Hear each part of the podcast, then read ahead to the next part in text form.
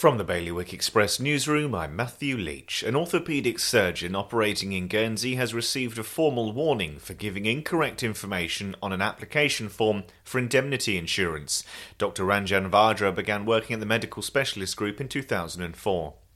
Jersey airport bosses have reassured that a programme of investment into new security lanes and technology is on its way in the next 18 months, after thousands of passengers caught up in lengthy queues over the weekend.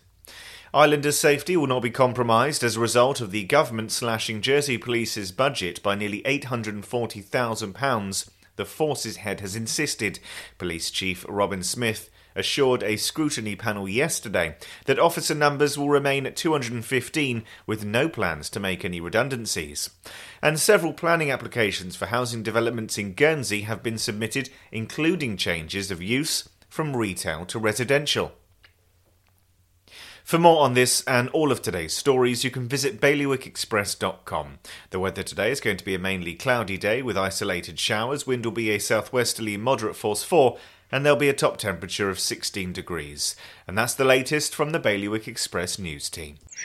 Well, the garden looks good this year, but it would definitely smell better if we got rid of that oil tank. We could fit an air source heat pump in there and have room to spare. I've heard they're very efficient.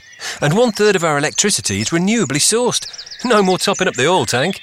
We'd cut our bills and help the environment too. Let's book a home heating survey before it gets too cold to enjoy outdoors. Islanders are already making the switch to a greener future.